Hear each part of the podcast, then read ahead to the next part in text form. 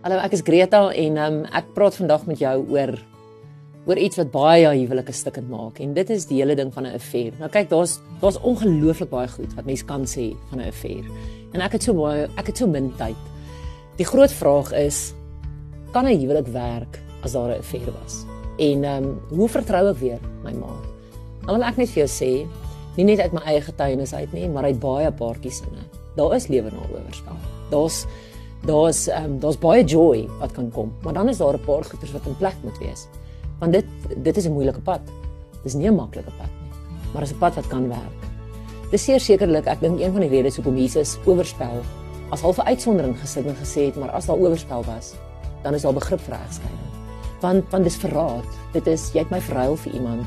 Daar's leuns, daar's soos cover-ups, daar's soos 'n daar's 'n klomp seer wat mense nie altyd oor praat nie.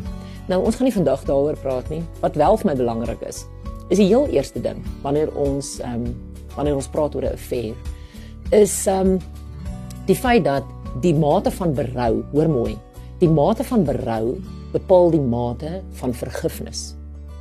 Dis die heel eerste tree na genesing toe.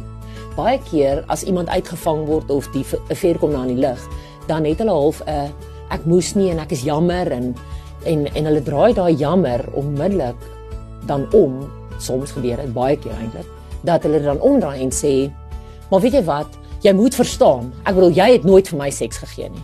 Of weet jy wat? Jy moet verstaan. Ek was onder helse klomp pressure gewees. Of ek weet nie hoe dit gebeur het nie maar weet jy wat? Al wat ek vra is dat jy nou net sal ophou om te huil daaroor. As verstaan jy daar's nie daar's nie diepe berou nie. Jy die mate van berou as jy reg word breek en jy besef regtig waar wat jy aan jou maat gedoen het. As jy daai skoen letterlik aan jou voet sit en jy besef jy het seks gehad met iemand anders, hoe gaan dit vir jou voel as jou maat seks gehad het met iemand anders? Letterlik in iemand anders se oë gekyk het. Dan begin jy so klein bietjie van hulle seer te verstaan en dan kom jy by 'n punt van absolute berou.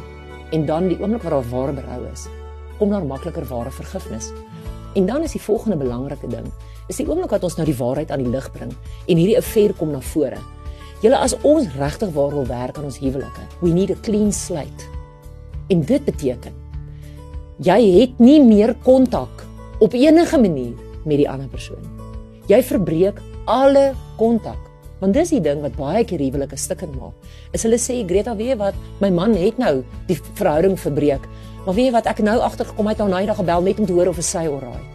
Ehm um, Greta weer wat ek het nou eendag gesien jy het vir iets geskryf op Facebook of wat ook al. Die oomblik wat daar weer kontak is, dan sit jy daai seer en die wantroue weer op jou maat se skoot. So dit moet 'n absolute clean slate wees. As dit iemand is by jou werkplek, dan is dit inderdaad moeilik. Dan kan jy en jou vrou, jy en jou man, kan na die persoon toe gaan en sê, "Weet jy wat? Ek staan vandag hier voor jou. Ek vergewe jou. Ek spreek jou vry. Maar ek klim vandag my huwelik terug." En dit beteken dat van nou af is julle kollegas van mekaar. En julle dan leef jy dit so by jou werkplek. Dit is baie moeilik as daar heeltyd kontak is om vertroue te herstel. Wanneer daar 'n affair is, moet jy 'n pad van waarheid loop en dit beteken daar's eintlik nooit privaatheid in 'n huwelik. Daar's nooit geheime nie, maar jy dan moet jy absoluut 'n pad van eerbaarheid en eerlikheid stap. Dit beteken jy het nie meer 'n paswoord op jou foon nie. En as jy eene het, moet jou maat hom ken. Jy as jy praat op jou foon en sy kom ingestap of hy kom ingestap, dan moet jy sê ek nou met so en so gepraat. Wees oop, wees eerlik. En en dan is dit ook belangrik dat as jy jou maat se vertroue weer wil wen, moet jy weet. My man sê altyd dit so mooi. Jy het jou bed opgemaak. Jy moet slaap neem. En dit beteken die harde werk van herstel kom van jou kant af. Jy moet dubbel so hard werk om hierdie verhouding weer op die plek te kry waar jy jou maat se hart van voor af kan wen. Stap op pad van eerlikheid, stap op pad van berou. En ek kan jou vandag regtig uit eie ondervinding sê dat hierdie pad is wat lank vat. Dis nie 'n pad wat jy net oornag ehm um, oorkom en en kumbaya sing en daar gaan jy aan nie. Dit bly 'n seer pad. Maar as jy hierdie pad eind uit kan loop, beloof ek jou, jy het iets in jou huwelik wat stormsterk is. Jy het 'n stuk deernis want julle het mekaar gekies. Toe julle nie nodig gehad het om mekaar te kies nie. Julle het mekaar gekies toe julle albei stikkend was.